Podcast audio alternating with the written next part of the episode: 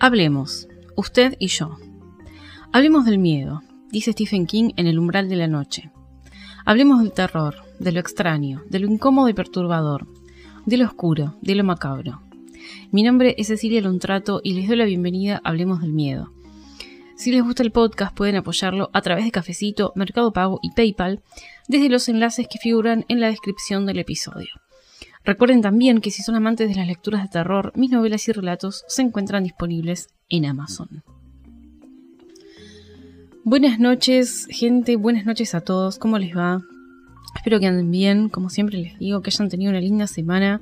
Si están escuchando esto en sábado, acá estamos obviamente viernes, madrugada, madrugada de sábado, eh, grabando, grabando.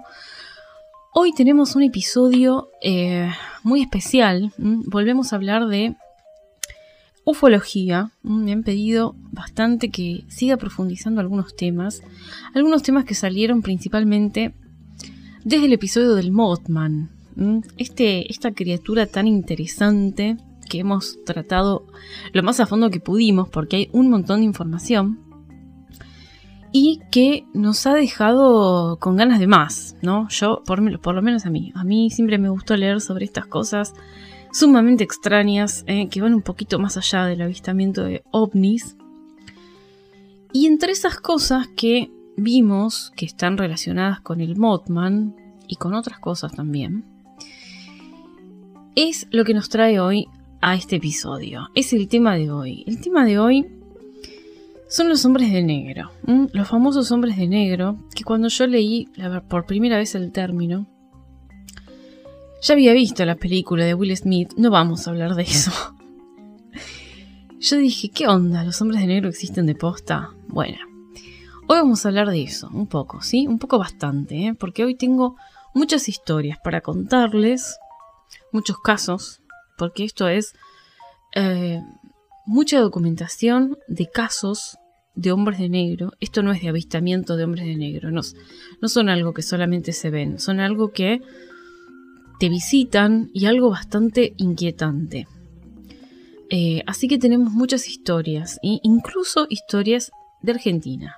¿Mm? Agárrense porque vamos a ponernos bastante turbios, porque los hombres de negro, si ustedes solo vieron la película, y hoy están escuchando este episodio para ver, eh, bueno, para ver qué son, para ampliar un poquito más. Y piensan un poquito en Will Smith, en Tommy Lee Jones. Bueno, sáquense esa imagen de la cabeza porque los hombres de negro son cualquier cosa menos amigables. Así que siéntense tranquilos, pónganse auriculares para, para escuchar mejor si quieren. Tómense algo calentito porque esto es largo.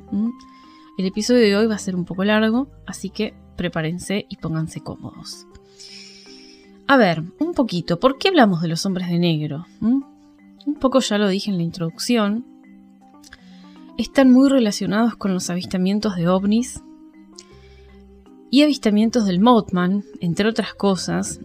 Están relacionados con eventos de alta extrañeza. Parece ser que aparecen después de eh, que los testigos ven alguna cosa extraña en el cielo, una criatura, algo que los persigue de noche en la ruta.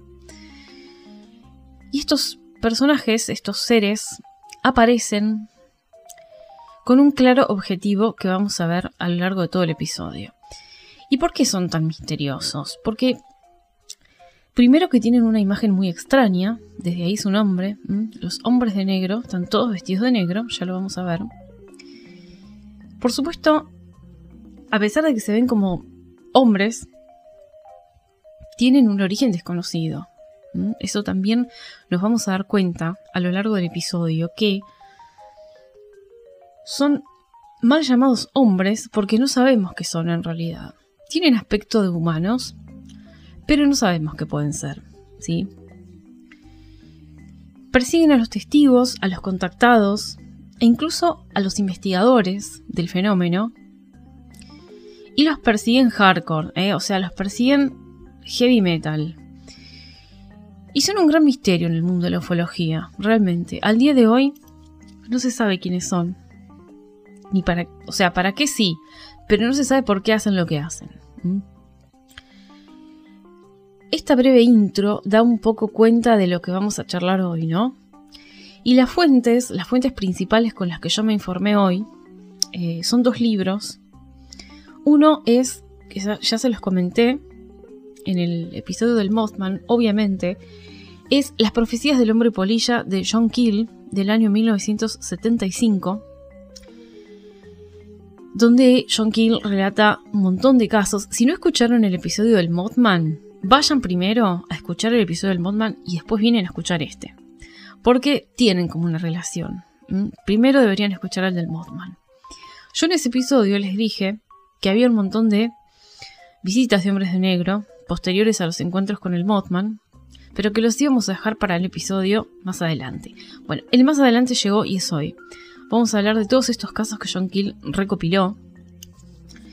Y mi otra fuente, eh, que la verdad fue un hallazgo, yo, eh, más allá de lo poco que sabía de los hombres de negro y que pude mm, armar para este episodio, seguí investigando, seguí buscando, me encontré con un libro de Fabio Serpa. Fabio Serpa, ustedes saben, un investigador del fenómeno ufológico y, de otras cosas también, ¿eh? de fenómenos paranormales.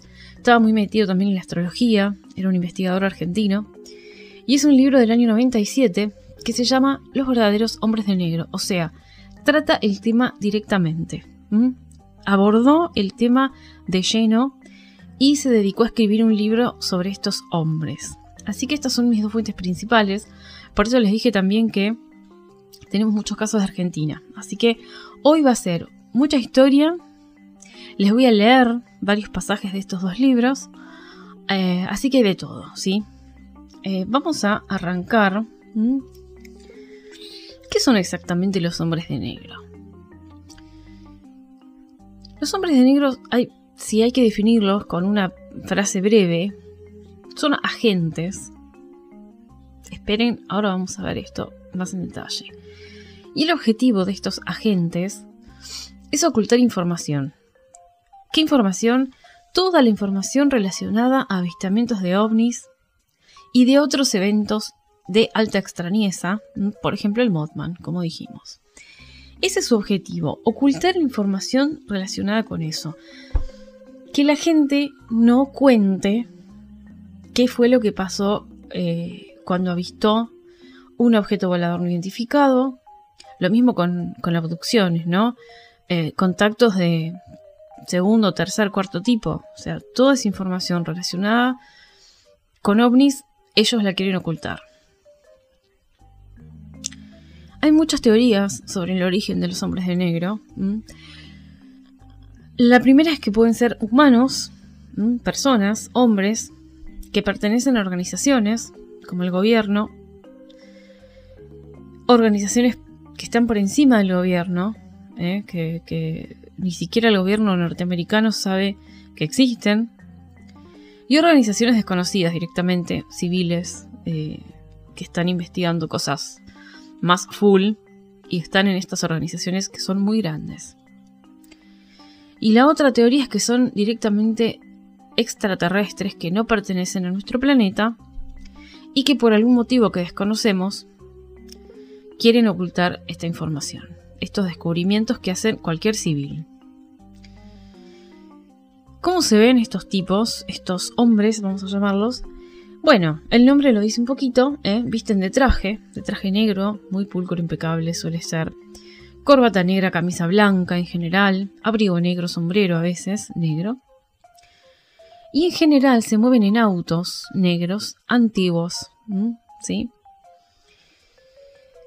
Pero también tienen otras características. A ver, cómo se ven sus caras, cómo se ven sus manos, cómo hablan bueno, en general son caucásicos, tirando a pálidos, pero a veces un rasgo extraño es que son como orientales.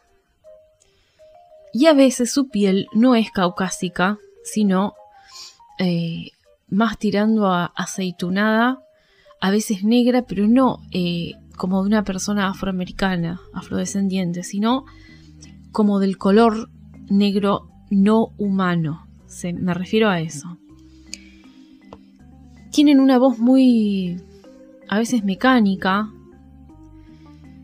eh, hablan medio amenazantes, los modales son corteses, pero vos le notás una cosita media extraña, creepy ahí. Eh, y a veces tienen algunas cosas en su comportamiento que da a pensar, da a pensar que mm, no serían del todo humanos. Eh, tienen, como ya les digo, la piel de un color muy artificial, una voz que es metálica. A veces no saben cómo funcionan las cosas, el funcionamiento eh, clásico, normal de un teléfono, por ejemplo. No lo conocen. O una virome para escribir, una lapicera. Digo una lapicera porque vamos a tener un caso relacionado con eso. Entonces ahí, bueno, podemos pensar, son seres de otros planetas, de otros mundos, o de otras realidades, quizá, de otro plano. Hay de todo acá. Y a veces no hablan, a veces te tiran mensajes telepáticos. Y hay otros sucesos bastante más desconcertantes entre los testigos y entre los que han sido amenazados por estos hombres. Brevemente, brevemente, las primeras apariciones documentadas de estos hombres de negro, porque pueden haber habido mucho antes y no están documentadas, la primera fue en 1947 por un comandante de Marina que se llamaba Harold Dahl. Bueno, él avista ovnis y después recibe la visita de unos hombres de negro. Otro caso fue en septiembre de 1953, el caso de Albert Bender, que era presidente de la IFSB, la International Flying Saucer Bureau. Vamos a hablar largo y tendido de Bender, porque es un caso eh, muy loco. Él fue el primero que los describió oficialmente, digamos, que, que se dedicó a decir, mira, estos chabones me amenazaron jodido. Y hay un libro, en el libro que se llama Sabían demasiado sobre los platos voladores, que es un libro de 1956, escrito por, por Ray Barker, que es un amigo, amigo, hasta ahí nomás, yo tengo mis dudas, de Bender, eh, a quien presionó para que le contara todo lo que sabía de los hombres de negro, ¿no? Y en base a eso escribió el libro, bastante amarillista, por cierto. Eh, él fue otro que los documentó. Estos tres casos fueron los más salientes, que los vamos a analizar en profundidad. Pero hubo muchos otros, recopilados por John Kill, que también los vamos a ver. Antes de meternos en estas historias bastante inquietantes y espeluznantes que les quiero contar hoy, vamos a ver la definición de John Keel. ¿Cómo los define él? ¿Cómo los describe él? Porque John Keel mismo ha tenido visitas de hombres de negro. Vayan a escuchar, ya les dije, el episodio del Mothman. Ahí hablamos bastante de John Keel. Pero bueno, para los que no saben, John Keel fue un investigador que, bueno, se dedicó a indagar sobre todo lo que es ufología y, avistamientos del Mothman, básicamente. Y él escribió un libro que ya les dije que es Las profecías del hombre polilla, y ahí relata su propia experiencia con el avistamiento del Mothman y con los hombres de negro. Así que él es John Keel, vamos a hablar mucho de él hoy. Él dice, cito textual, durante años estos personajes han provocado una paranoia aguda entre los entusiastas de los platillos voladores convenciéndolos de que la Fuerza Aérea los estaba investigando, silenciando a testigos y perpetrando toda clase de actividades desagradables, incluyendo el asesinato. Cuando comencé a recopilar informes de esta clase, naturalmente sospeché de la gente que los reportaba. Parecía una farsa colectiva, pero gradualmente noté que los mismos detalles puntuales aparecían en casos aislados entre sí, y ninguno de esos detalles habían sido publicados, ni siquiera en las gacetillas de los adeptos de los ovnis. O sea, en este punto él se refiere. Tuve un montón de eh, reportes de hombres de negro, de visitas de hombres de negro. Pero bueno, en aquellas épocas, esto era en el año, era en el año 60 y algo, no había eh, internet, las cosas corrían con más lentitud, las noticias. Y él dice que ni siquiera estaba publicado en, revistas, en gacetillas y demás. Entonces, dice, bueno, si tantos casos aislados hay y tienen tantas similitudes, bueno, es algo para estudiar. Había alguien allá afuera, muchos de ellos podían ser, pasar desapercibidos. Y dice, pero en casi todos los casos siempre había algún error pequeño, algún desliz en la vestimenta o en la conducta de los que los testigos pasaban por alto, pero que eran como señales de bengalas para mí. Ellos a menudo llegaban en autos de modelo antiguo, pero tan flamantes y bien conservados como un auto nuevo. A veces su vestimenta era desatinada, vistiendo prendas pasadas de moda, o lo que es aún más perturbador, con ropas que se pondrían de moda años más tarde. Los que alegaban ser oficiales militares obviamente no conocían los procedimientos y la jerga militar básica. Sus billeteras y anotadores siempre eran nuevos, sin uso, a pesar de que la mayoría de la gente porta billeteras gastadas y anotadores llenos de garabatos. Para finalizar, y como los duendes de antaño, a menudo se llevaban un souvenir de los testigos, marchándose gustosamente con alguna revista vieja, una lapicera o algún otro objeto insignificante. Lo que más me llamaba la atención era el hecho de que estos hombres misteriosos frecuentemente coincidían con las descripciones realizadas por testigos que afirmaban haber visto o hablado con pilotos de ovnis. Pilotos que también poseían rasgos puntiagudos o semblantes orientales, o piel oscura, aunque no negra, o dedos inusualmente alargados. Este también es otro rasgo, ¿sí? A veces los hombres de negro no aparecían vestidos de negro. Como dice John Keel, se vestían raro, se vestían tipo no combinando las cosas de manera natural como lo haría un ser humano, ¿no? Vamos a meternos ahora en la historia de Harold Dahl, el primer hombre que describió y documentó de alguna manera a los hombres de negro. La historia de él es muy curiosa porque lo que le pasó no fue cuando él estaba en la ruta o... No, no, fue en el mar. Eh, en el mar, él estaba navegando. Había era un día soleado, no había mucho viento. Y él estaba yendo hacia la isla Mauri. Y estaba en la cubierta. Entonces, nada, mirando el horizonte, de repente ve, no en el cielo, sino sobre la superficie del agua, un montón de eh, objetos ovalados que todos tenían una ventanilla como de ojo de buey. Entonces el tipo, nada, se extrañó un montón, dijo, ¿qué carajos? Y ni corto ni perezoso empezó a sacar fotos. Esto es algo muy bueno. O sea, hay que tener siempre a mano una cámara, un celular ahora.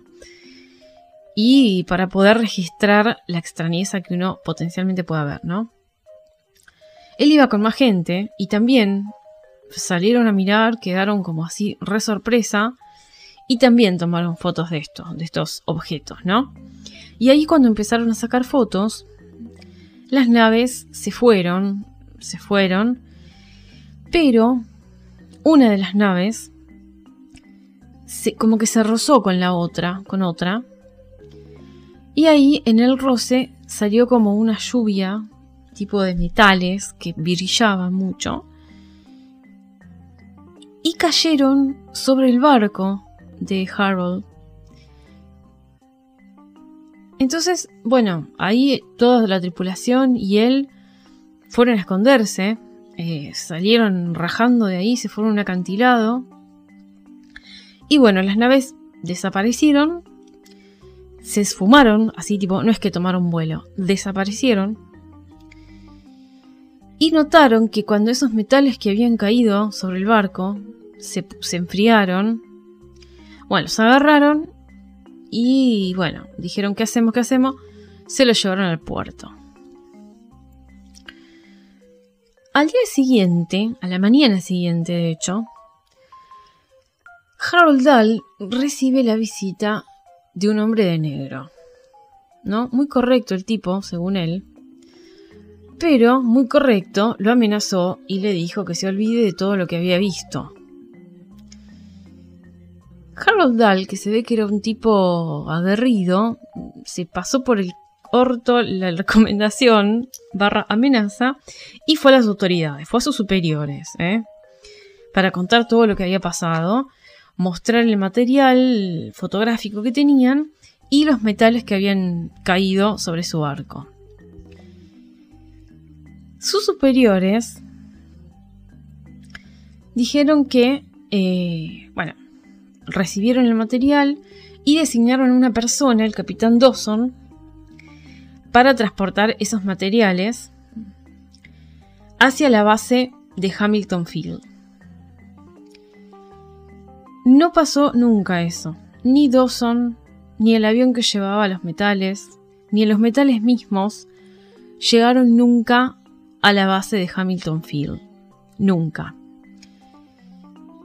¿Por qué? Porque en el viaje, a 20 minutos de despegar, según dicen los reportes, el capitán Dawson murió y se estrelló con su avión en Kelson, en Washington. Creo reventar, gente. Yo. Eh, pero eso no es todo. Eso no es todo. La historia no termina acá. Eh, los, los, superiores de, de Dal, ahí sí mismo, ellos le dijeron, flaco, no te metas más con esto, olvídate de todo lo que pasó. Y cerraron el tema, cerraron el caso en el departamento de investigaciones que tenía el, asunto, ¿no? Porque, a ver, hallar metales extraños no es cualquier cosa. Entonces, abrieron una investigación para esto. De hecho, el departamento se llamaba Servicio de Informaciones Militares. Y cerraron el caso directamente.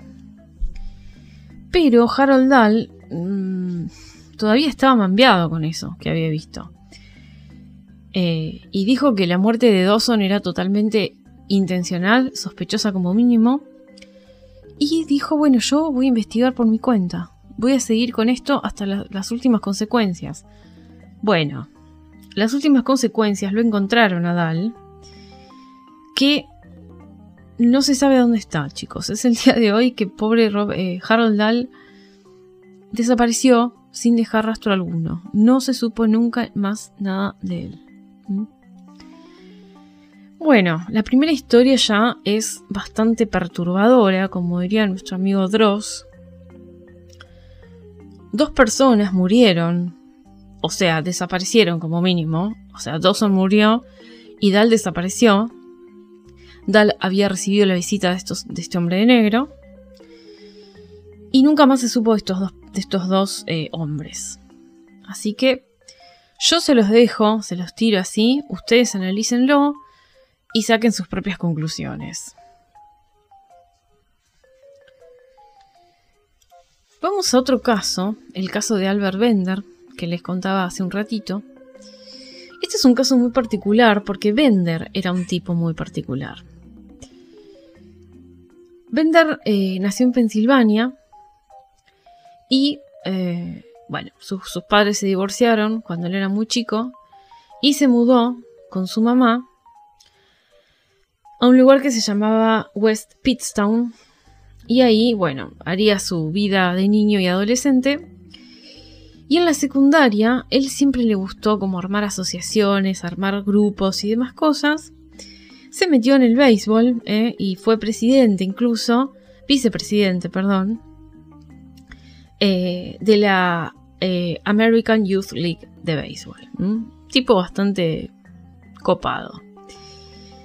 Bueno, él termina sus estudios y en la Segunda Guerra Mundial se metió, se enroló, digamos, en el cuerpo aéreo del ejército de Estados Unidos. Eh, y ahí fue técnico dental en Langley, en Virginia. Y también editó un diario para el ejército. O sea, él era como muy del palo ese del periodismo, de la investigación independiente y demás. No se sabe mucho qué pasó después, hay una época en que está medio oscura su biografía, no, no se entiende, no, hay mucho dato. Es, fue en el año 1943 que él se mudó a Bridgeport y se fue a vivir en casa de su padrastro, pero de su madre no se supo nunca más nada. Bueno, él todavía era joven. Y ahí se metió, él siempre se había sentido atraído por estos temas, y se metió a leer mucho eh, revistas pulp, así de ciencia ficción y demás. También le gustaban películas de terror, cosas de alta extrañeza, bueno, etc. Era muy de. muy coleccionista de cosas. Le gustaba cartearse con amigos que vivían en otras partes del mundo, remotas. Eh, le gustaba también el misterio, las cosas raras. Bueno, era, como. como puedo ser yo, no sé. En fin. Tengo bastante cosas en común con Bender, no sé si es bueno o malo. Em, y el tipo tenía una particularidad de que había transformado el desván de la casa en un lugar donde tenía un montón de cosas coleccionadas de tipo pinturas de demonios, hombres lobos, fantasmas, calaveras, póster de todo tipo de cosas, películas, etc. Muy halloweenesco todo. Eh, muy, muy, muy de esa onda. ¿eh? Muchas cositas de terror y spooky le rondaban ahí en su desván, que él mismo llamó Cámara de los Horrores. Excéntrico el hombre. Sí, sí, es un poco como yo. Yo también tengo mi cámara de los horrores. No, mentira. Bueno, em, como les conté, Bender era fanático de la ciencia ficción. Em, y le llamó mucho la atención también la investigación de los ovnis. Entonces empezó a poner anuncios eh, en, en un par de revistas para promocionar que había creado un grupo. Un grupo que armó el 15 de enero de 1952, que se llamaba International Flying Saucer Bureau. Y en esta cosa que tenía de hacer amigos por correo físico, eh, mucha gente se le sumó a este grupo. Había un, señor que se llamaba Palmer, era un editor de una revista de, del tema que se llamaba Fate. Mismo él se unió al IFSB, a su, a su buró de investigación independiente. Se unió y no solamente eso, sino que le dio soporte financiero, le, le dio plata. Bueno, la cosa es que ese, ese buró de investigación se convirtió casi en el primer club de ovnis. Eh, y era muy exitoso, realmente. Eh, y tenía, llegó a tener más de 600 miembros. O sea, muy bien, muy buen poder de convocatoria vender, ¿eh? a pesar de ser un tipo solitario. Porque hay mucho de, de, de, de loco acá, porque él, si bien era un tipo que se carteaba con un montón de gente, era un tipo solitario, no salía mucho de su casa, salía solo, iba al cine, solo. Era como que era un tipo solitario, ¿eh? solamente tenía relaciones amistosas por carta y, a través de su revista. Em, ¿Por qué digo revista? Porque él quería mantener la comunicación con todos los miembros, con estos 600 miembros de, del buro de investigación suyo, y no era que podías poner un grupo de WhatsApp, no existía, entonces dijo, bueno, voy a hacer una revista que se llamó Space Review, pero esa revista se publicaron solamente 8 números, salieron. Fue desde octubre del 52 hasta agosto del 54. Ya los últimos tres números no tenían información sobre ovnis. Vamos a ver por qué. Bueno, como ya les dije, muchísima gente, joven sobre todo, se interesaron en el, en el Buró de Investigación. Y acá es donde entra eh, el más conocido de sus miembros, que es Gray Barker. Fue escritor, editor de revistas y libros sobre todo ufología, y Bender lo llevó a nombrar jefe del departamento de investigación del, del buró. O sea, había, había eh, jerarquía, no era cualquier cosa. No, era cualquier cosa en serio, chicos. Esto no es una, cosa de, ay, mirá este loco lo que hizo. No, no. Este hombre, eh, Barker, también no, solamente fue famoso por este libro que les mencioné al principio de Ellos sabían demasiado sobre ovnis, sino también porque investigó un montón, así como John Keel investigó un montón al Mothman. Barker investigó un montón el monstruo de Flatwoods. También voy a hacer un episodio sobre el monstruo de Flatwood que es totalmente falopa hermoso. Tiene capita, el monstruo de Flatwood tiene una capita verde, divino. Bueno, volviendo a Bender, había un montón de gente en el grupo. Eh, y había filiales, incluso se llegaron a fundar, filiales en diferentes países. ¿eh? por ejemplo, el Australian Flying Saucer Bureau, eh, en Nueva Zelanda el Civilian Saucer Investigation, bueno, en Inglaterra, etc. En Inglaterra, justamente,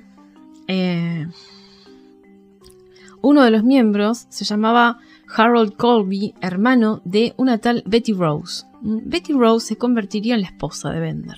Esto, dato importante.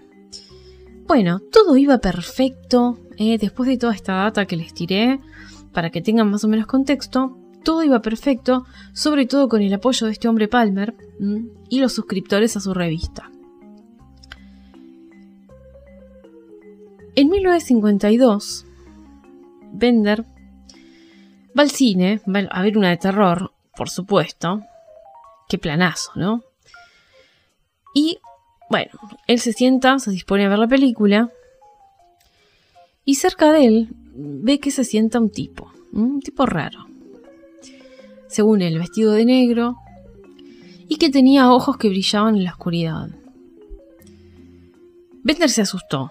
E-, él dijo, esto no es normal, me voy a la mierda. Muy sensato, yo hubiese hecho lo mismo. Bender se va, se va del cine.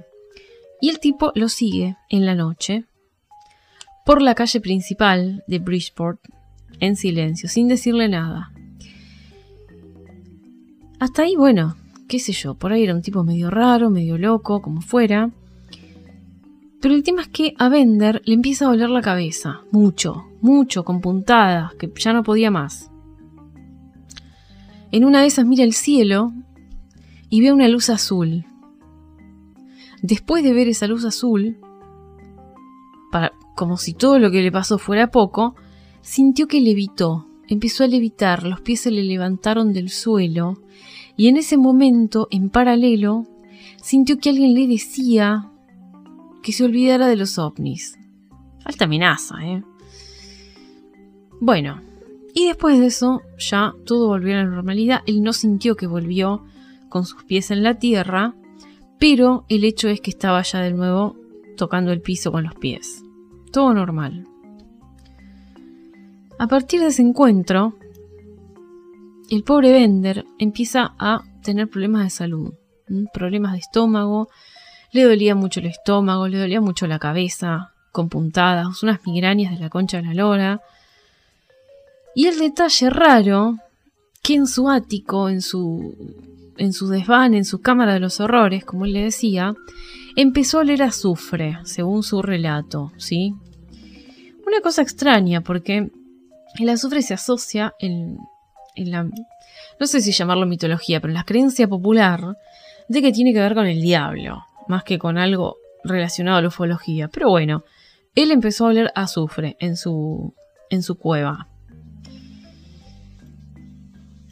En abril del 53, esto pasó en el 52, bueno, quedó ahí.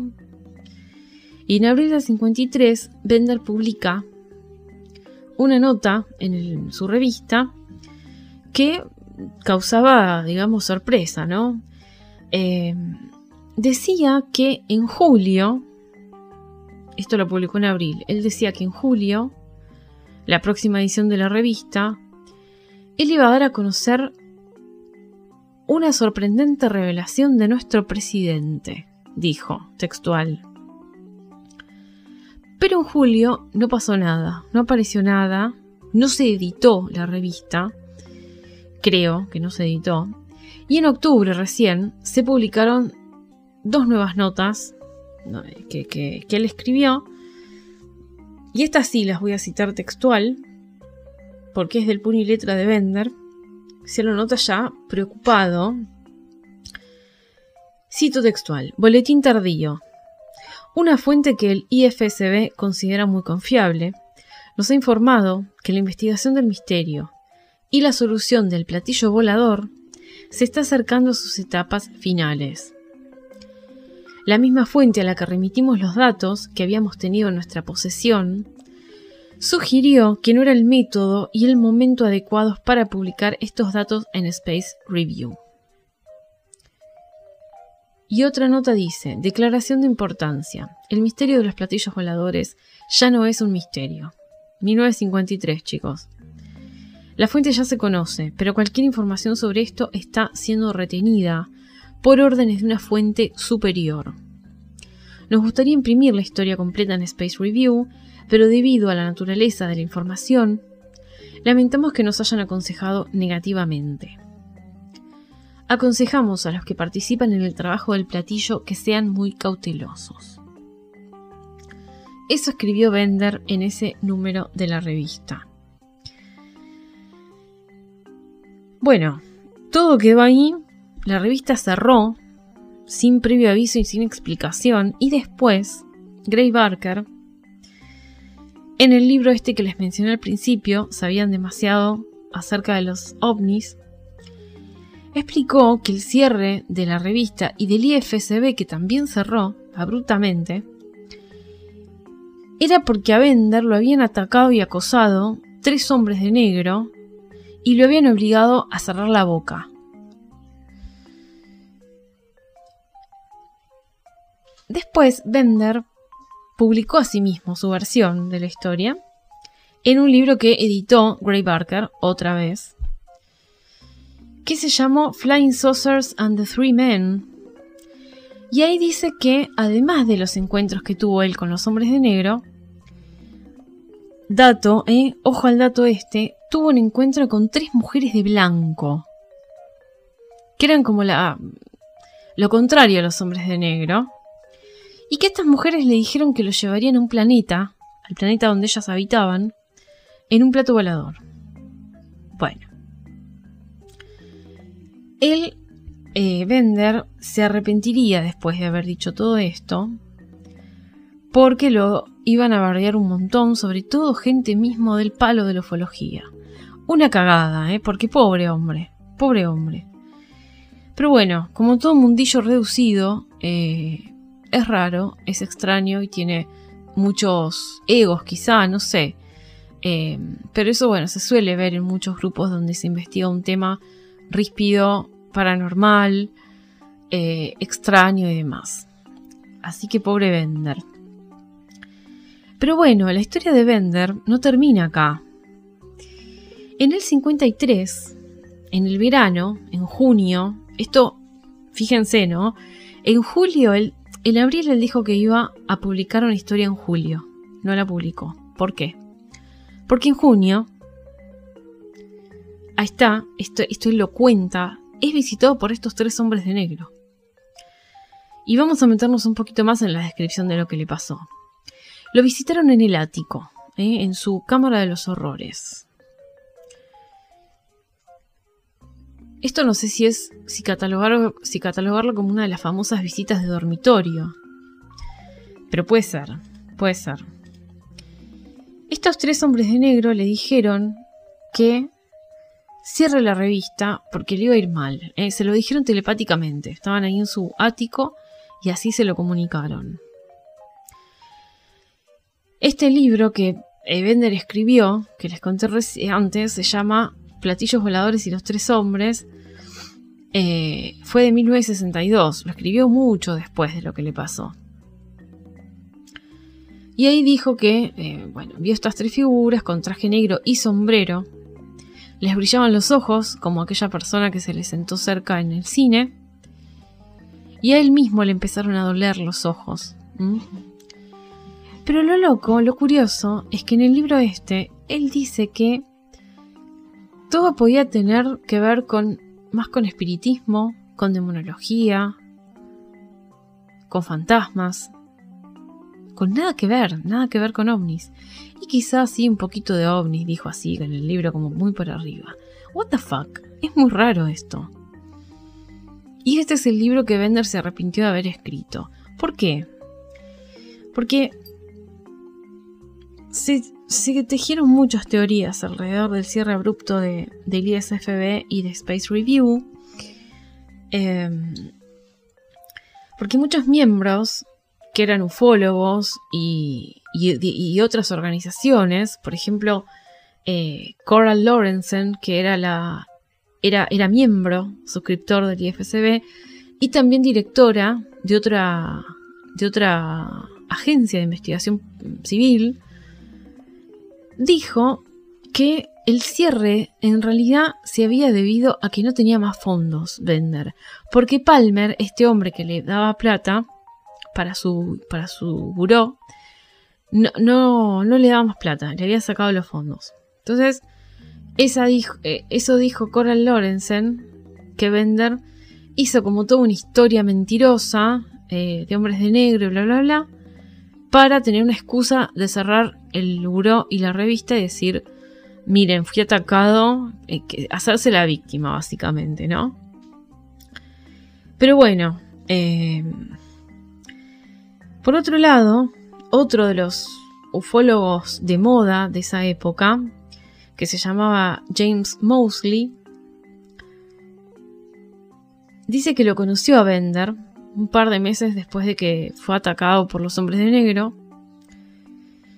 Y dice que para él lo que él percibió de Bender era que era un tipo excéntrico, neurótico, eh, muy nervioso, así como muy, muy, muy poser. ¿eh? Eh, y para él dice que nunca pasó lo de los hombres de negro. O sea, todo el mundo salió a opinar con una liviandad. Onda, vos sos ufólogo, vos investigás. ¿Por qué no creerías en esto? ¿no? A mí me llamó mucho la atención cuando leí sobre esto. Porque digo, es, sos del mismo palo y no le crees. Me parece un poco bastante choto, ¿no? De sus partes. Eh, Así que sí, eh, se puede decir que Bender fue un tipo, sí, excéntrico, sí. Pero yo no sé si, si creerlo o no. Yo, a ver, lo mismo, repito siempre lo mismo. Digo, ¿por qué esta gente inventaría las historias? Si Bender al final con esto no consiguió más fondos, sino que cerró todo, no, no tenía más plata. Bueno, el tema es que Bender pobre nunca volvió a, los ovnis. Nunca más. Dejó todo el mundo de los ovnis. Se alejó completamente de esa gente también. Y se casó. Se casó con, eh, con Betty Rose. Y bueno, ahí se dedicó a su matrimonio, a sus hijos, tuvo hijos. Dirigió un motel, eh, se dedicó a eso.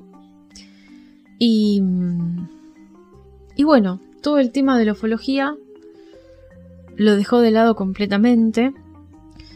Vivió hasta los 94 años sin hablar más de ovnis. Y los hombres de negro jamás volvieron a visitarlo.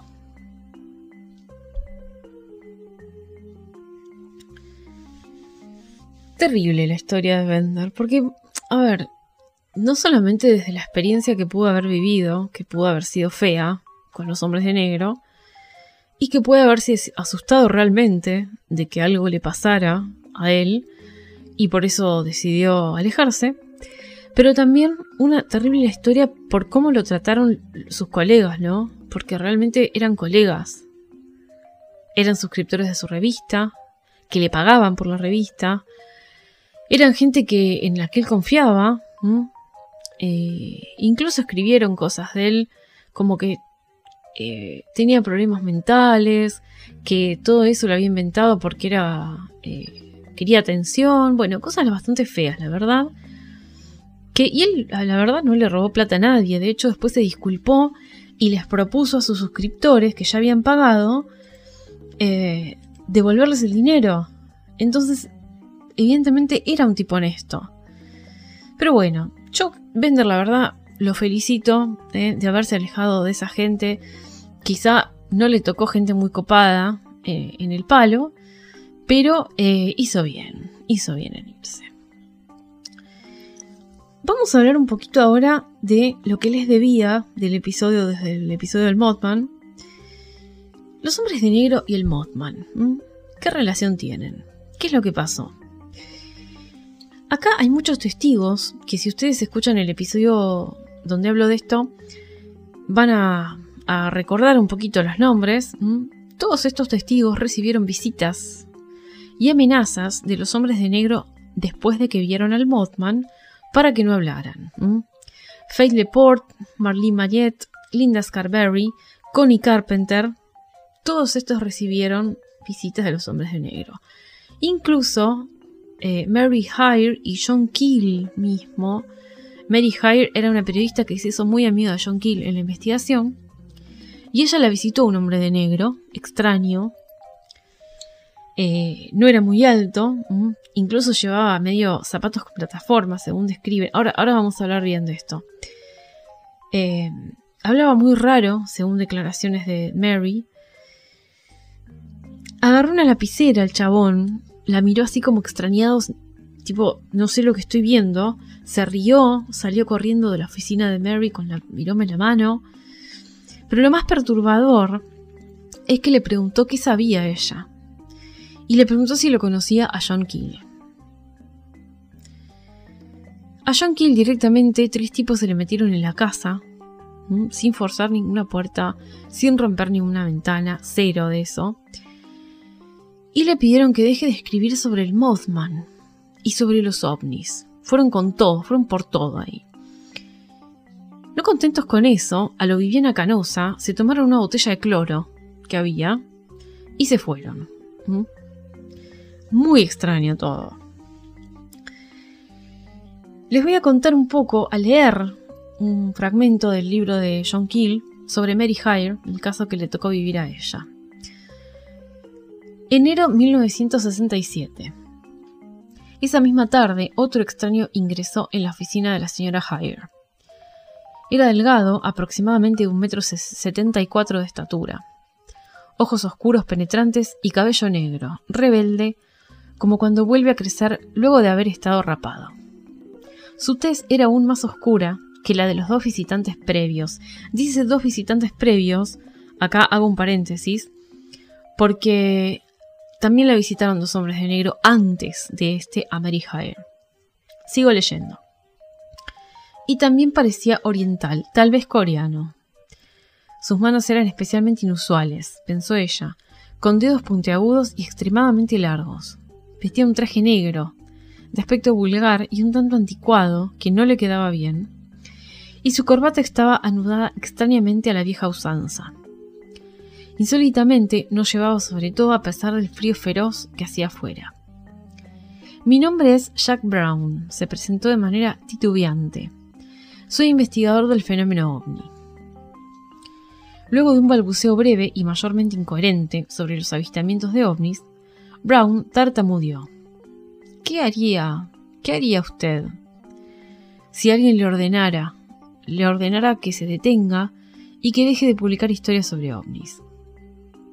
Bueno, Mary Hire se enojó y le dijo, dígame, ¿usted vino junto a estos dos hombres que hoy estuvieron aquí? Preguntó, extrañada de escuchar la misma pregunta por segunda vez en el día. No, no, vine solo. Soy amigo de Gray, Gray Barker. Chicos, ¿se acuerdan de Gray Barker, no? El amigo de Bender, del que les hablé hace dos minutos. Todo muy raro. Sigue hablando el hombre. ¿Conoce a John Keel? Hizo una mueca. Tenía un buen concepto sobre Keel. Pero hace unos minutos compré una revista donde hay un artículo suyo. Dice que ha visto ovnis personalmente. Es un mentiroso. Mary estalló ahí. Yo sé que los ha visto, yo estaba con él cuando los vio.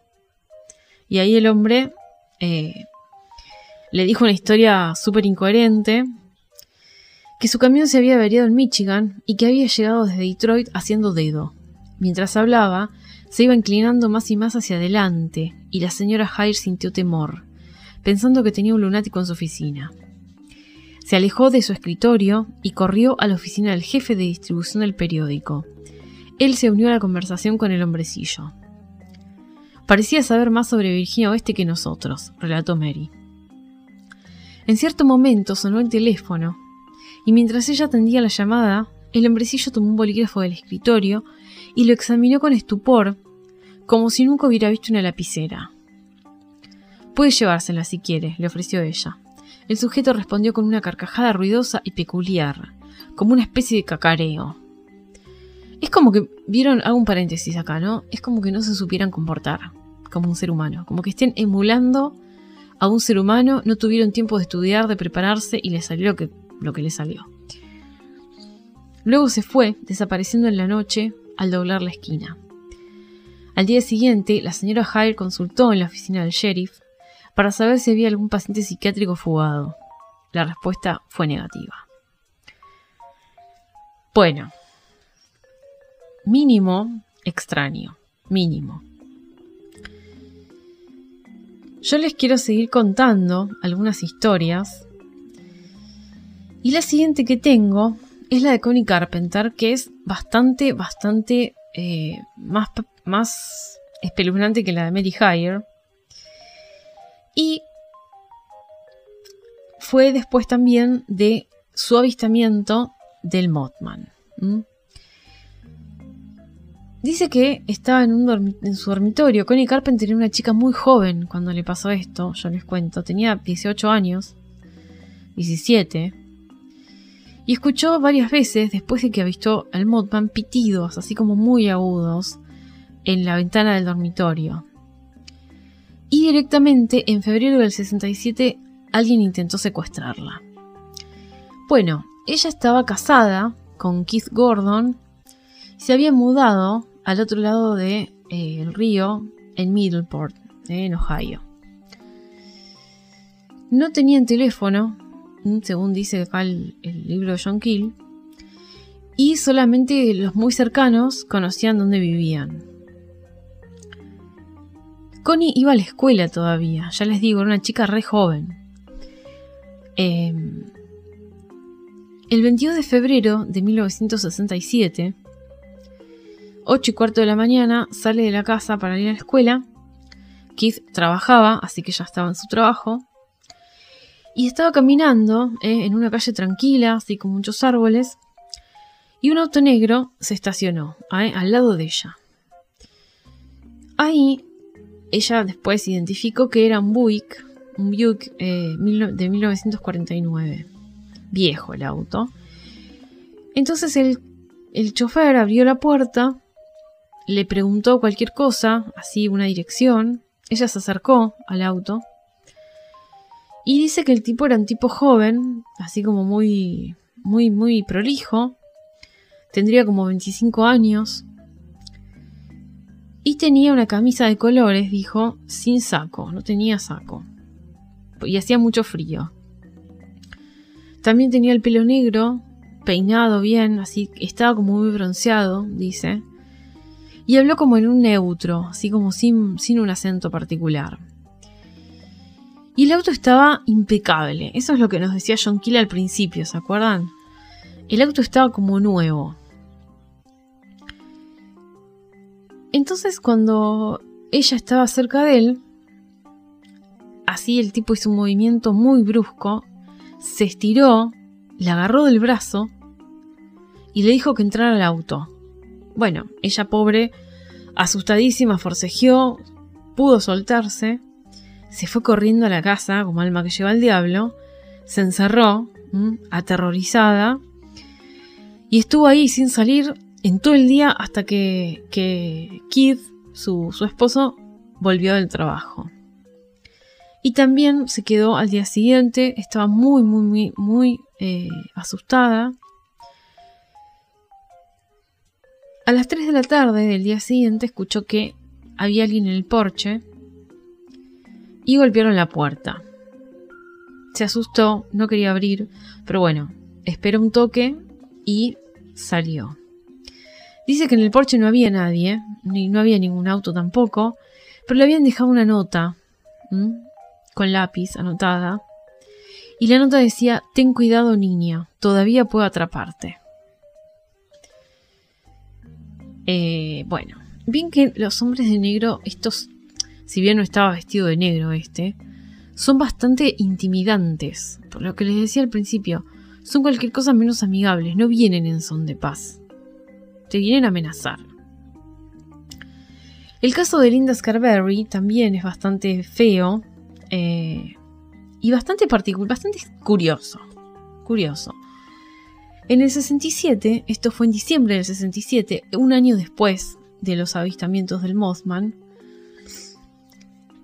eh, Linda Scarberry llegó a su casa con su bebé recién nacida, la traía al hospital, que se llamaba Daniela, la nena. Bueno, ella vivía con su marido, con Roger, eh, en la casa de los padres de, de él. Y ahí, bueno, había muchos forasteros que llegaban a esa casa para investigar, porque ellos, Linda y Roger, habían visto al Mothman, qué sé yo, el año pasado. Entonces, bueno, había como una cosa medio de puntos turísticos en West Virginia, en Point Pleasant. Ese día justamente estaba la casa muy concurrida porque había nacido la nena, iban a hacer una reunioncita para presentar a la bebé. Bueno, un auto, lo mismo, estaciona en la casa de los McDaniel. Y un tipo llamado Jack Brown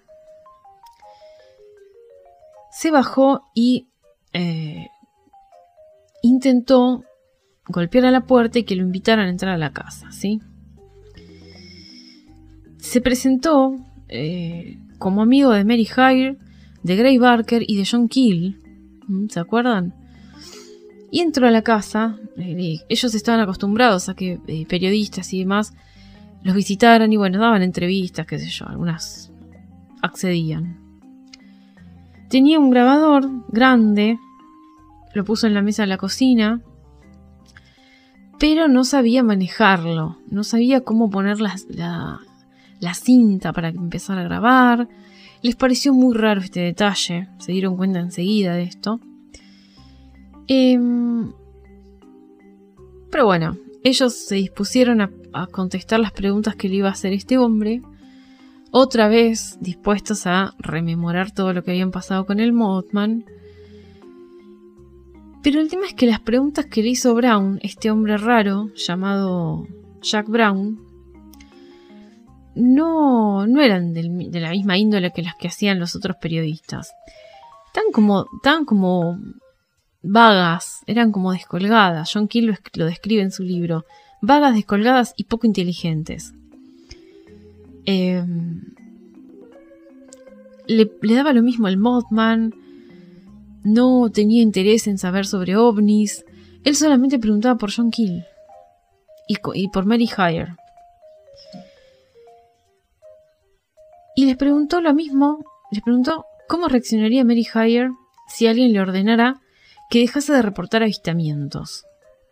¿Se acuerdan que a Mary Hire misma, este hombre le dijo cómo reaccionaría John Keel si alguien le ordenara que dejase de reportar avistamientos? Le hizo la misma pregunta. Bueno, estaba medio caótica la casa de Linda Scarberry. Y no dejaban de recibir gente, porque nada, uno de los pocos acontecimientos lindos que sucedían, todos los amigos y toda la familia fue a conocer a la bebé. Bueno, este hombre, Brown, no le dio ni pelota a la bebé, no mostró ni un poco de interés, ni por cortesía siquiera, ni por buena educación. Eh, cuando le presentaban a alguna de las personas, no sabía cómo dar la mano, bueno, todos esos detalles. Después llegó otro periodista de un diario muy conocido que se llamaba Columbus Dispatch. Que era un diario, ya les digo, súper conocido, más importantes del estado. Y Brown no sabía que existía ese diario. Otro detalle más extraño de lo común. Este hombre no amenazó directamente a, los, a Linda Scarberry, pero el comportamiento que tenía les dio como algo, una mala espina, y se sintieron incómodos. Eh, ¿no? no, sabía hablar este hombre, tenía una mirada muy extraña, hipnótica y penetrante, según John Keel, que molestaba. Se quedó cinco horas en la casa de Linda Scarberry. Cinco, este, esos típicos que no invitaste y no se van. Tipo. se fue a las once de la noche el tipo. Dijo que era amigo de John Keel también. Eh, quería encontrárselo, como que estaba muy interesado en verlo. Dijo que Gray Barker le había contado que un ovni eh, había sido visto, esto es textual, cito, sobre el puente Silver justo antes de su colapso. Y John Keel dice que cuando habló con Barker, con Gray Barker, sobre esto que pasó, él lo negó. Dice, no, no, yo no conozco a ningún Jack Brown. O sea, ni tampoco alguien que tenga la descripción física de él. O sea, nada que ver. O sea, estos, estos hombres, a través de, de los testigos del Mothman, preguntaban por John Keel. Perseguían a John Keel también. Nunca volvieron a verlo, a Jack Brown. No apareció más donde hubo actividad ovni. Se subió al auto y se fue dice John Keel, uniéndose a los otros Smith, Joneses, Kellys y Frenchies, que parecían no servir a otro propósito que el de excitar la paranoia latente de los entusiastas de los ovnis y mantener vivo un conjunto de mitos. ¿Mm? Esa es la conclusión que saca John Keel de todo esto. Y luego él, como les conté antes, recibió también las visitas de estos hombres de negro. Dejemos un poco atrás el Mothman para pasar a lo local. Yo me quedé súper sorprendida cuando leí todo esto. Les voy a contar algunos casos que pasaron en Argentina de estas visitas de estos hombres extraños, que compiló Fabio Serpa en el libro que les mencioné antes, Los verdaderos hombres de negro, de 1997. Después vamos a ir a algunas conclusiones eh, sobre todo esto que charlamos hoy. Fabio Serpa editaba una revista que se llamaba Cuarta Dimensión en la década de los 80 y dice que una señora se apareció en la redacción para contarle algo muy insólito que había vivido. Y los llama directamente hombre de negro. ¿eh? La señora dice que quizá la primera vez que vi a un hombre de negro fue en un país limítrofe. Habíamos ido con mi esposo en viaje de bodas, era fines de agosto de 1981. Descendimos del micro y decidimos contratar un taxi para trasladarnos con nuestro equipaje a la casa de mi madre, donde nos alojaríamos por un mes. Gente, si hablamos de eventos de alta extrañeza, un evento de alta extrañeza es pasar un mes de luna de miel en casa de tu madre. ¿Estamos todos locos? ¿Qué es eso? Yo no entiendo, te juro qué sé yo, eran otras épocas, no sé. Bueno. Dice que caminaron hacia la explanada, que está en la terminal, en la parte de atrás. Y eh, dice que era muy frío, era agosto, acá por estas latitudes hace frío. Y había un poquito de sol, ¿no?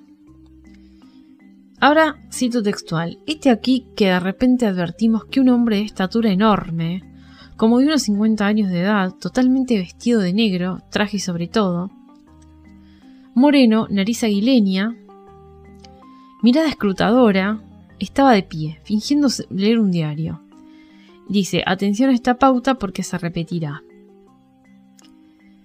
Esta mujer dice que el hombre de negro los miraba, que estaba como a 15 metros y los miraba. Dice que intentaba disimular pero que no le salía, como que ella sintió que lo hacía a propósito, como para que ellos se dieran cuenta de que estaba disimulando, ¿no? Lo curioso de, esto es que la señora dijo que su esposo, por esas épocas, estaba sobre, cito, una sensacional pista sobre el origen de los ovnis. Quiero hablar con ese hombre. ¿Qué pasó con ese señor? Bueno, dice que tan es así que pocos días después conocería personalmente a un hombre muy importante, un diplomático, que le daría una increíble punta de lobillo sobre el tema. Bueno, el hombre, el, esposo de esta señora, dice que cuando vio a este hombre de negro ahí en la terminal, dice que, bueno, eh, dijo que había algo extraño ahí en ese tipo, ¿no? Y ella también reconocía que medio que se rió, pero que después sí había raro en algo de. La actitud de ese hombre, ¿no? Dice que tenía una postura rara para leer el diario, que se lo veía como incómodo. Eh, ella dice, además, al aire libre, soportando la ventisca, la helada, cuando bien podría haberse guarecido en el vestíbulo, sentándose en alguno de los asientos desocupados. ¿Por qué tenía que estar allí de pie? Raro. Bueno, ellos llegan a la casa de la madre de, la señora. En ese mes, eh, el esposo empezó a investigar. Iba a la terminal el hombre todos los días. Eh, sabía que el tipo que, que, la gente que vive eh, en las grandes ciudades no tiene muchos hábitos que, que repite. Entonces dice, capaz que era un hombre de ciudad que me persiguió. Pero dice que no lo volvió a ver a, ver a este hombre. Nunca más lo vio. Su historia no termina acá porque dice que en febrero del 84, tres años después, pasaron cosas muy raras. Dice que se había grabado un programa de televisión sobre el tema hacía un par de días. Y dice, no sé por qué, pero el día 10 de febrero discurrimos que algo nos podía suceder. ¿No nos vendrán a buscar aquí a casa? Comenté en broma, pero con una extraña preocupación. Mi esposo me contó una vez más su experiencia del 2 de enero del 77. O sea, parece que le había pasado ya esto al hombre cuando dos hombres de negro le estuvieron pisando los talones y creyó que había llegado su hora final. Rememoramos también el caso de la terminal, pero yo no quería creer. Dije, es una posibilidad, nada más.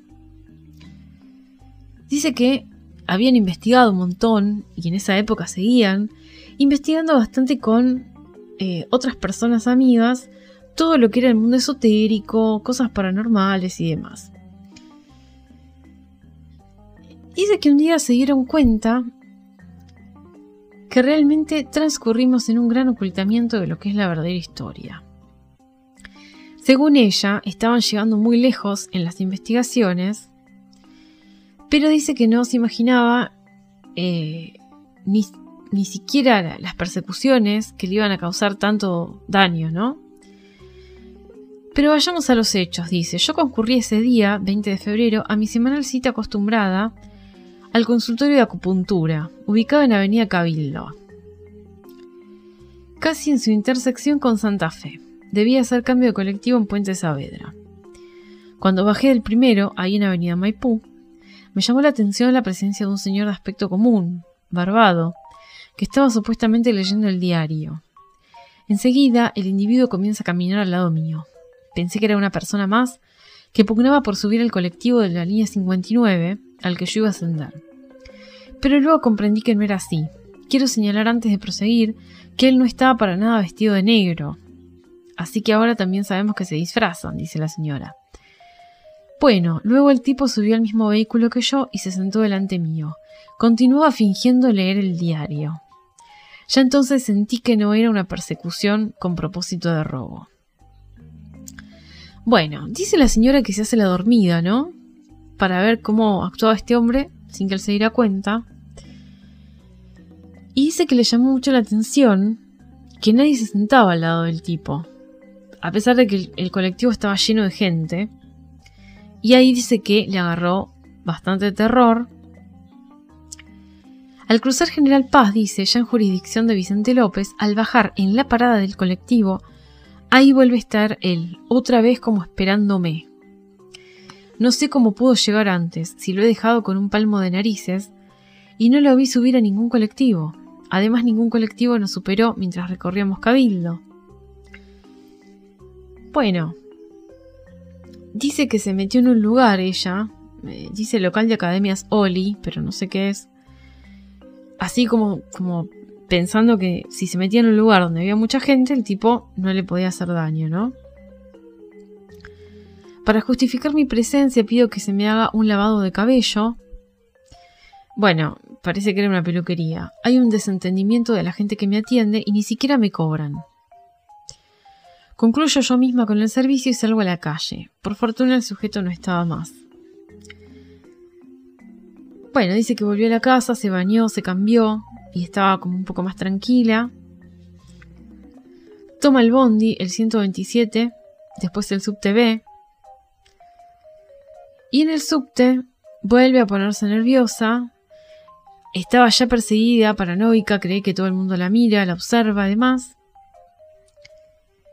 Llega a la estación Florida, ahí se tiene que bajar. Cuando baja, el tipo lo hace también detrás de mí, dice, casi corriendo. Bueno, dice que cruza la calle, zigzagueando entre los autos. Y cuando ingresa al edificio, del profesor este que le hacía acupuntura, ya se siente bien. Se, se atiende. Y cuando sale, ella entra a un bar para comprar fichas para el teléfono. Qué retro esto, gente.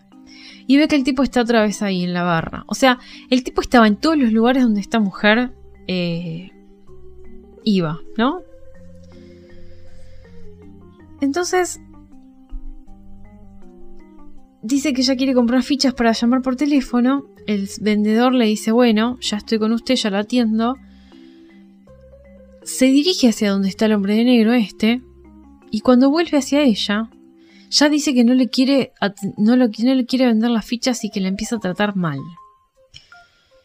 Prácticamente la echa del lugar.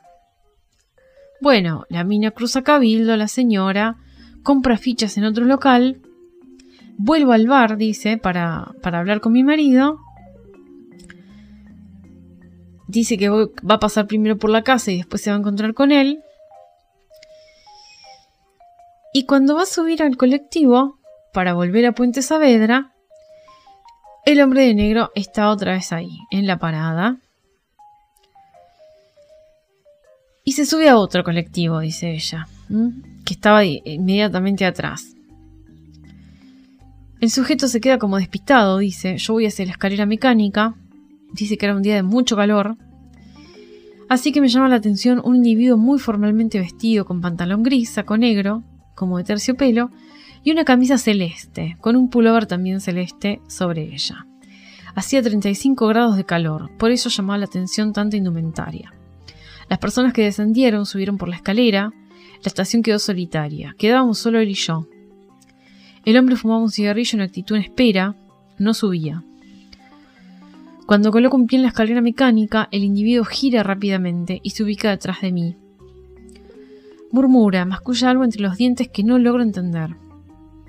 Su actitud era de clara persecución, igual que el otro. Aunque estoy muy cerca de la plaza Roberto Art, donde habíamos convenido encontrarnos con Pedro, su marido, decido tomar un taxi para ver si puedo poner distancia. Hago señas para detener a uno que pasa por allí. El taxista me mira y no quiere llevarme. Me pregunta, ¿le pasa algo? ¿Se siente mal? No puedo llevarla, no puedo hacerme responsable de lo que pueda ocurrirle dentro de mi taxi. Le digo que se quede tranquilo, que me siento bien, me deja subir. Mira por el espejo retrovisor y me dice, Mire, señora, usted me va a decir qué le pasa y en qué cosa anda, porque a nosotros nos vienen siguiendo. No puede ser, casi grita la señora. Y sí, esos que vienen detrás de usted los debe conocer. Entonces giro la cabeza y miro. Y veo que viene otro taxi con ese individuo en su interior. El taxi se nos aparca y comienza a chocarnos de costado. El conductor de mi taxi dice, mire señora, yo no creo que usted esté en nada malo, pero, que nos están siguiendo es indudable. Bueno, Eh,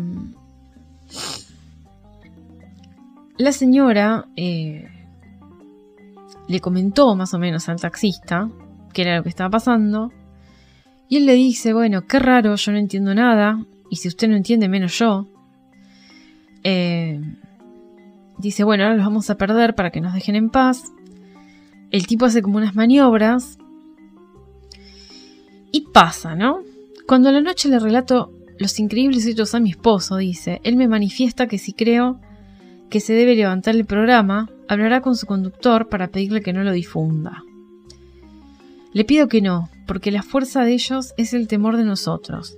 El programa sale al aire pocos días después. A la semana mi esposo recibe una muy amable carta de un telespectador, quien era evidente que había obtenido el domicilio por la guía telefónica. Hay un nombre de pie, un nombre al pie, perdón, con una mención de una casilla de correo central. Manifiesta que es entusiasta seguidor del tema ovni y del particular costado que él mismo enfoca a mi marido y dice, o mejor dicho, pide, que se haga un programa de mayor duración para volver sobre el tema. Indica que es colaborador de un conocido instituto de investigación. Dedujimos que lo que quería era saber si Pedro tenía mayores datos sobre el tema. Desde aquel día sé más que nunca que ellos nos están vigilando pero que con cautela y prudencia debemos continuar el camino de la investigación y del conocimiento. Ellos, los hombres de negro. La nota de reacción que agregamos a lo expresado decía, Cuarta Dimensión suscribe este relato en toda su dramática veracidad, habiendo investigado fehacientemente a su protagonista. Por su naturaleza debe guardar su identidad, quizás sirva de piedra de toque para que otras personas que puedan haber sido testigos de episodios similares también quieran hacerlos públicos. Ese es nuestro deseo y el motivo de la publicación de este relato. Hay que seguir investigando si fue realmente un hombre de negro o el factor psíquico de la protagonista influyó decisivamente. Para analizar, para ahondar, para investigar, dice Fabio Serpa. Este suceso aún me hace reflexionar, ¿verdad o solo psiquismo? Bueno, esta historia fue un poco larga, pero fue bastante contundente, ¿no? Porque esta mujer supuestamente la persiguieron muchas veces. No es que la visitaron una vez. El tema es que no se sabe qué era lo que investigó esta persona, ¿no? Esta señora con su marido. Es un poco parecida, pienso yo, a la historia de Bender, porque Bender también me había publicado en su revista que iba a publicar tipo una bomba en 1950 en julio, en julio sí, de 1953. Como que tenía una pista muy grosa sobre el origen de los ovnis, pero no lo hizo porque se sintió amenazado. Y esta mujer y su marido les pasó evidentemente lo mismo. El marido había tenido encuentros con hombres de negro y ella evidentemente tuvo un montón. Mm. Con el tránsito de Buenos Aires como factor eh, que suma al, caos, ¿verdad? Yo les quise traer estas historias, más que nada, para reunir un poco las características de estas visitas, ¿no? Y de los hombres de negro en sí mismos. Resumiendo un poco, sacando algunas conclusiones, teorizando eh, sobre el origen de estos seres, hay muchas teorías. Una es que pertenecen al gobierno, al gobierno estadounidense en particular, o a un grupo clandestino mismo dentro del gobierno. Esa es la teoría quizá más difundida.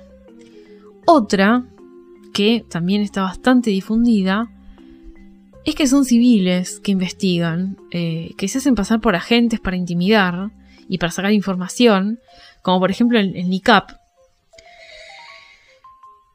y después hay otras teorías bastante más extrañas, si se quiere, y complejas. Una es la que son extraterrestres, ¿no? Que les comentaba al principio, que eso explicaría también la mala imitación que hacen de los seres humanos, si, son extraterrestres, ¿verdad?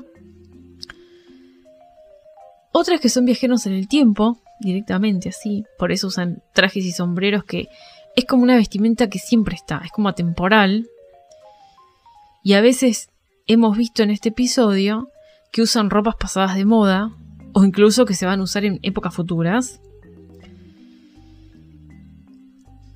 Después está la teoría de John Keel, la teoría del superespectro o ultraterrestres. Esto lo vimos en el episodio del Modman. Para ver, escuchar un poquito más en profundidad, vayan ahí. Pero brevemente, sería como que estos seres son parte del superespectro. Es lo que está más allá de lo visible, más allá de lo audible, por los ojos y oídos humanos. Eh, entonces, como tienen vibraciones distintas y las pueden controlar, atraviesan dimensiones y aparecen en la nuestra. ¿sí? Brevemente sería eso. Y la última teoría, la teoría más falopa que, que, está dando vueltas, es que son tulpas. No sé si alguna vez haré un episodio sobre las tulpas. Me parece algo muy raro. Sí, obviamente es muy raro. Pero mmm, dudo, dudo en hacerlo porque es, es una cosa con la que no, no sé si me quiero meter con eso. Y está relacionado un poco con la psicosis colectiva, ¿no? Los tulpas, también lo mismo, brevemente porque hay un montón de tela para cortar sobre esto, son entidades, entes, creados por la imaginación y por la voluntad misma de una persona, que es tan fuerte ese, ese deseo de que de que algo se manifieste, que efectivamente se vuelve físico. Estos tulpas pertenecen en origen a la cultura tibetana, ¿sí? Se supone que para crear un tulpa hay que meditar mucho, imaginar, hasta que empieza a tomar forma de a poco, forma física. Pero ¿qué pasa? Puede existir el riesgo de que empiecen a pensar por sí solos y a volverse peligrosos, ¿sí? Entonces ahí hay que invertir el proceso y reabsorberlo, como que vuelva a nuestro cerebro de donde salió, a nuestro espíritu, no sé. En teoría estos seres se alimentan de las emociones de las personas, de las emociones intensas de las personas. Por ejemplo, lo que le pasa a una persona cuando tiene un avistamiento de ovni, un contacto del tercer, cuarto tipo, etc. En este caso sería una manifestación colectiva, no individual de una persona, que quizá, quizá y solo quizá haya empezado por vender, se extendió un poquito hacia los círculos ufológicos, se extendió un poquito más cuando lo de Bender tomó vuelo hasta el gobierno y el resto de los civiles. Yo no sé si en qué teoría creer. Si me preguntan a mí, puede ser cualquiera de estas. ¿eh? Yo acá no se niega nada. Yo estoy abierto a opciones, a distintas teorías y demás. Me cierra mucho la de los extraterrestres, chicos, porque son, son raros los hombres de negro tienen... Son como un ser humano, pero no, natural. Parece, no parece un ser humano natural. Entonces, esto de la mala imitación de nosotros, que quieren hacerse parecer por nosotros, que no saben manejar la tecnología, no sé, quizás son personas también del futuro, quizás hayamos evolucionado nosotros y en el futuro vamos a tener los dedos más largos, como tienen los hombres de negro, no lo sé. Todo puede ser, ¿eh? Y en este podcast eh, esta frase la tenemos muy, muy de latiguillo. Todo puede ser. No hay nada cerrado, no hay nada negado acá.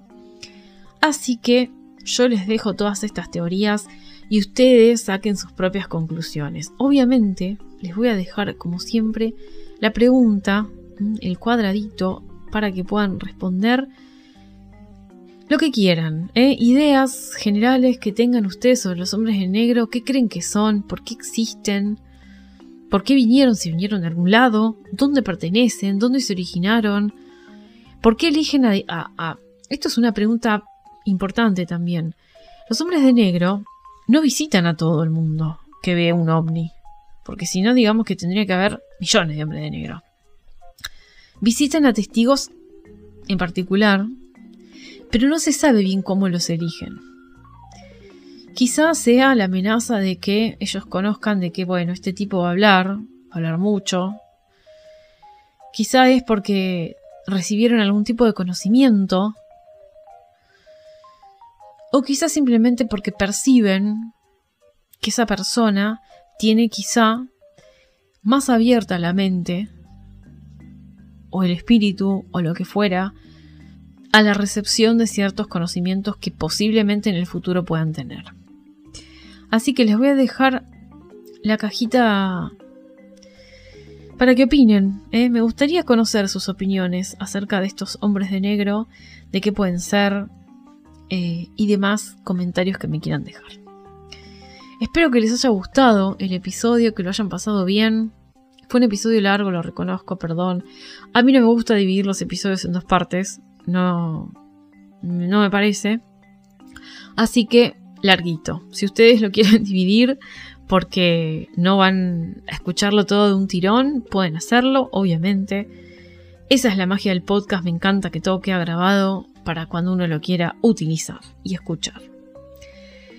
Amantes del terror, hasta acá llegamos por hoy. Gracias por haberme acompañado como siempre y nos vemos en el próximo episodio de Hablemos del Miedo. Chao.